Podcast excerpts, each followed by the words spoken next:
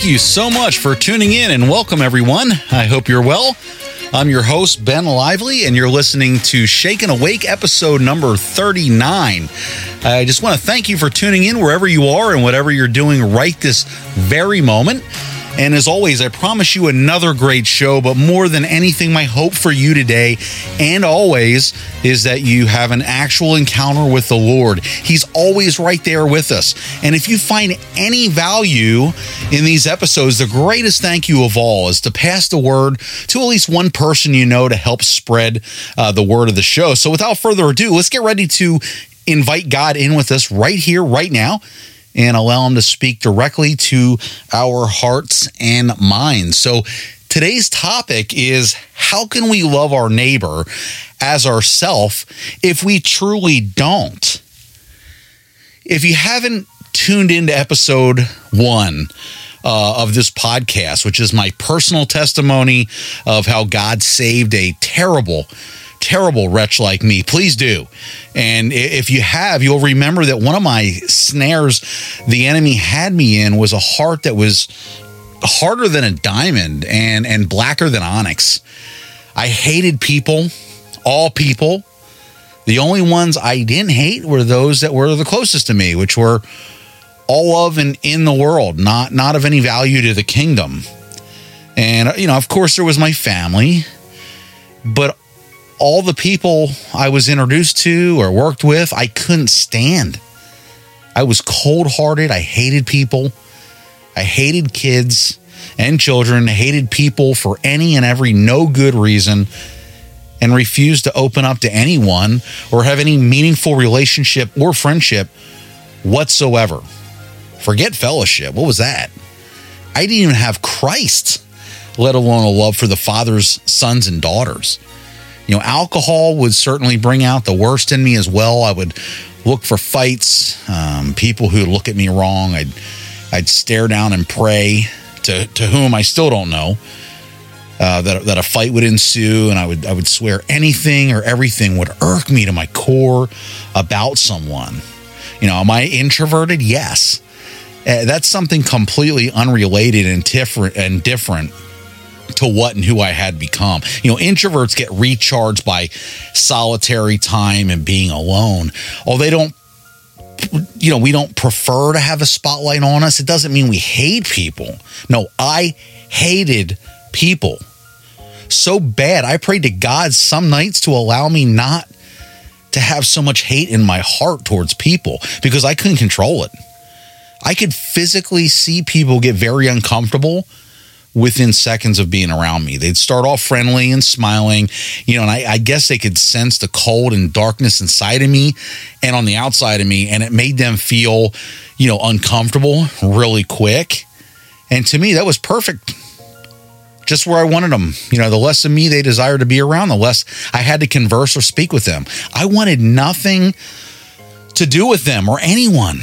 Why? Satan, that's why. No Christ in me or I in him. That's why. I, I didn't care because I didn't know him. And I didn't know that the second greatest commandment, still today and forever, is to love thy neighbor, neighbor as yourself. Nor would I have even cared then. Guys, I'm talking like just two and a half years ago, not decades ago.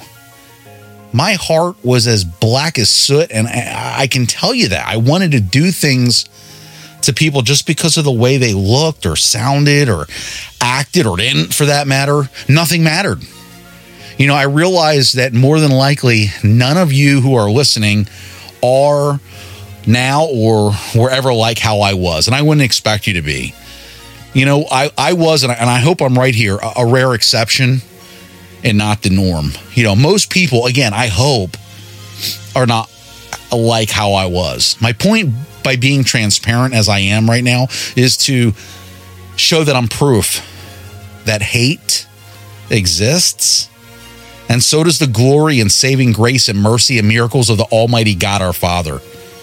He saved a wretch like Saul of Tarsus and turned him into the Apostle Paul, and he saved an evil wretch like me and turned me into the, his follower and friend. He is mightier than we can even dream up or imagine And this is just one story how he works in our lives and the lives of others that we don't even know exist. So, what changed? How did God save me? How did God transform me? How did God perform a miracle and turn my heart from stone to flesh? How did God turn darkness in me into light? Here's how. And he did, and he continues to do so. So, like most convictions that I have through God, the Father and the Holy Spirit is through his living word. So, I'm going to share some passages that convicted me personally and helped melt away the hatred I had inside for everyone, including myself, and realized what I was doing to God to Jesus, to, to people, to myself, and to my destiny. Because before I read this, I had no idea. Again, life was about me. I was about my life. I didn't care about anyone else.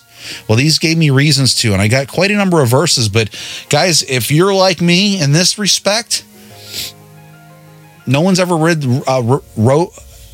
No one's ever read the Bible to me other than a few verses in, in church other than a few short scriptures to memorize for Bible school or a couple verses they'll throw up on the big screen at church. Um, it wasn't until I dwelt and am still dwelling in the Word of God that these come to life. That's why it's called the Living Bible. It is living. And so these reached out of the pages and grabbed me and slowly immersed me and pulled me out of the state I was in so that I too could love others as Christ loved us. John 13 34, a new commandment I give to you that you love one another just as I have loved you. You also are to love one another. And when you think about that, it's pretty profound because as he loved us, he sent his only son to die for us on the cross for sins he didn't commit that we committed while we were committing them and while we were mocking him. That's how much he loved us. But we are to also love one another just as he has loved us. 1 John 4:11 Beloved, if God so loved us, we also ought to love one another. Philippians 2 3 to 4. Do nothing from rivalry or conceit, but in humility count others more significant than yourselves. Let each of you look not only to his own interests, but also to the interests of others. 1 John 4 7 to 21. Beloved, let us love one another, for love is from God. And whoever loves has been born of God and knows God. Anyone who does not love does not know God because God is love. In this, the love of God was made manifest among us, that God sent his only Son into the world so that we might live through him. In this is love, not that we have loved God, but that he loved us and sent his Son to be the propitiation for our sins. Beloved, if God so loved us, we also ought to love another. Proverbs 10 12 says, hatred, okay, stirs up strife, but love covers all offenses. That's how powerful love is. 1 Peter 4 8, above all, all, above all, keep loving one another earnestly. Again, since love covers a multitude of sins. See, we talk about God's forgiveness covering sins. But love covers a multitude of sins as well because God is love. You see where this is starting to have a direct connection? Matthew 5 43 to 48. You have heard that it was said, You shall love your neighbor and hate your enemy. But I say to you, love your enemies and pray for those who persecute you, so that you may be sons of your Father who is in heaven. For he makes his sun rise on the evil, on the good, and sends rain on the just and on the unjust. For if you love those who love you, what reward do you have? Do not even the tax collectors do the same? And if you greet only your brothers, what more are you doing than others? Do not even the Gentiles do the same? You therefore must be perfect as your heavenly Father is perfect. That's how much love means. What they're saying is, even non believers love those who love them back. What good is that? It's no good to love your enemies, is what he's asking us. 1 Corinthians 13 13. So now faith, hope, and love abide, these three. But the greatest of these is love. John 15 12. This is my commandment that you love one another as I have loved you. Love one another as I have loved you. How has he loved us? How can we count the ways? John 3 16 the most popular verse in the Bible for God so loved the world that he gave his only son that whoever believes in him should not perish but have eternal life. That's how much love means. John 13, 34 to 35. A new commandment I give to you that you love one another just as I loved you. You also are to love one another. By this, all people will know that you are my disciples if you have love for one another. By this, all people will know that you are my disciples if you have love for one another. So if you don't, you can't be his disciple. Romans 12:10 love one another with brotherly affection. Outdo one another in showing honor. 1 Corinthians 13, 4 to 7. Love is patient and kind. Love doesn't envy or boast. It's not arrogant or rude. It does not insist on its own way. It's not irritable or resentful. It, it, it, does not rejoice at wrongdoing, but rejoices with the truth. Love bears all things, believes all things, hopes all things, endures all things. 1 Corinthians 16, 14. I could I should read this every morning. Let all you do be done in love. Not most things. Let all that you do be done in love. James 2, 14 to 17. What good is it, my brothers, if someone says he has faith, but does not have works? Can that faith save him? If a brother or sister is poorly clothed, and lacking in daily food. And one of you says to them, Go in peace, be warned, sorry, be warmed and filled without giving them the things needed for the body. That would be an act of love. What good is that? So also faith by itself, if it doesn't have works, is dead. Guys, so is love. Faith and love go hand in hand. Romans 13 8. Owe no one anything except to love each other. So we owe it to them. Owe nothing more. No, owe nothing to anyone except to love each other. For the one who loves another has fulfilled the law. Fulfilled the law.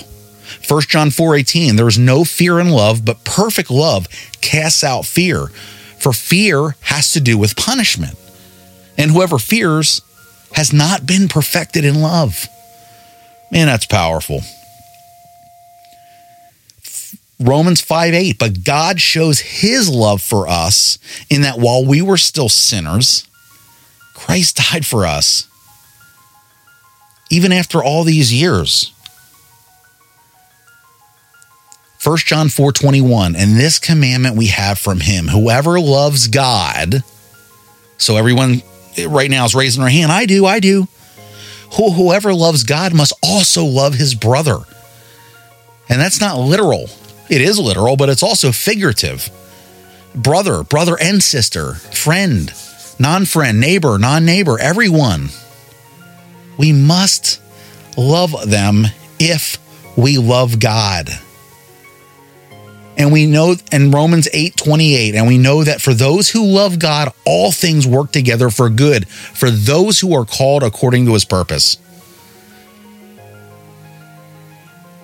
1 Corinthians 13 3, if I give away all I have And if I deliver up my body to be burned, but I don't have love, I gain nothing. Do you start to see the picture here? I know you do. Love is more important than anything. And I find it very I don't know if coincidental is the is the right word for it. But of the two greatest commandments Jesus spoke, the first one was to love God with all your heart, mind, body, and soul. And the second is like it, to love your neighbors as thyself. But isn't the first of the greatest commandments love thy God with all your heart, mind, and body and soul? Doesn't that include love for other people? Because he is love and he loved you. And you love him because he first loved you. So it's synonymous. Number one and number two on Jesus' greatest commandments are the same thing. They're all interrelated. Philippians 2 3, do nothing from rivalry or conceit, but in humility count others more significant than yourselves. How many of us, I'm raising my hand as I'm speaking right now, how many of us are counting others more significant than our own selves? Regardless, there's no clause, there's no amendment, there's no side note here, there's not a but or a however or an if.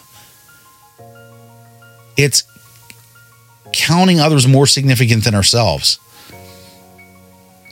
1 John 3:23 and this is his commandment that we believe in the name of his son Jesus Christ and love one another just as he commanded us. This isn't a request. This isn't a suggestion. This isn't a recommendation. This is his commandment to us which drives us right back to the greatest commandment of all love thy God with all the heart, mind, body, and soul. That includes listening to his commandments. Galatians 5:14 and I have a few more verses and I'm going to wrap it up. I saved the best for last in my opinion. Galatians 5:14 for the whole law is fulfilled in one word. You shall love your neighbor as yourself. If that doesn't speak volumes, I don't know what else would. Certainly nothing I can say. Galatians 2:20 I have been crucified with Christ. It's no longer I who live, but Christ who lives in me. And anyone that's truly saved, let me just take a pause in that verse. Anyone that's truly saved understands that verse. We have been crucified with Christ, and the moment we are born again. It's no longer us who live, but it's Christ that lives inside of us. So the rest of the verse goes, And the life I now live in the flesh, I live by faith in the Son of God who loved me and gave himself for me. How can we not reflect love if Christ is in us? If we don't, we don't have love and we don't have Christ in us. 1 John 2:10 Whoever loves his brother abides in the light and in him there's no cause for stumbling. Got a few more verses here and then we're going to wrap it up. Romans 13 8 to 10. Owe no one anything except to love each other. For the one who loves another has fulfilled the law for the commandments you shall not commit adultery, you shall not murder, you shall not steal, you shall not covet, and any other commandment are summed up in his in this word. You shall love your neighbor as yourself. Love does no wrong to a neighbor. Therefore, love is the fulfilling of the law. There it is. Galatians 5:13 for you were called to freedom, brothers. Only don't use your freedom as an opportunity for the flesh, flesh, but through love serve one another. That's what we're supposed to do with the freedoms and the opportunities that we're given. And here's the two final verses that really, really, really drove me to change and to accept change and to melt the hate away and to start loving naturally and spiritually. 1 John 3 15 to 16. And this had my name written all over it. Everyone who hates his brother is a murderer. And you know that no murderer has eternal life abiding in him. By this we know love, that he laid down his life for us, and we ought to lay down our lives for our brothers. The next and final verse is 1 Corinthians 13 1 to 13. If I speak in the tongues of men and of angels, but have not love, I am a noisy gong or a clanging cymbal. And if I have prophetic powers and I understand all mysteries and all knowledge, and if I have all faith so as to remove mountains but have not love, I am nothing. If I give away all I have, and if I deliver up my body to be burned but not have love, I gain nothing. Love is patient and kind. Love does not envy or boast. It does is not arrogant or rude. It does not insist on its own way, and it is not irritable or resentful.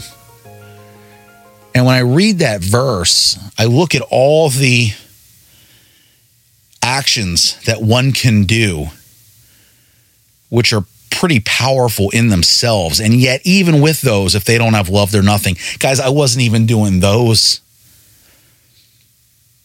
I didn't speak in tongues of men and angels. I didn't have prophetic powers.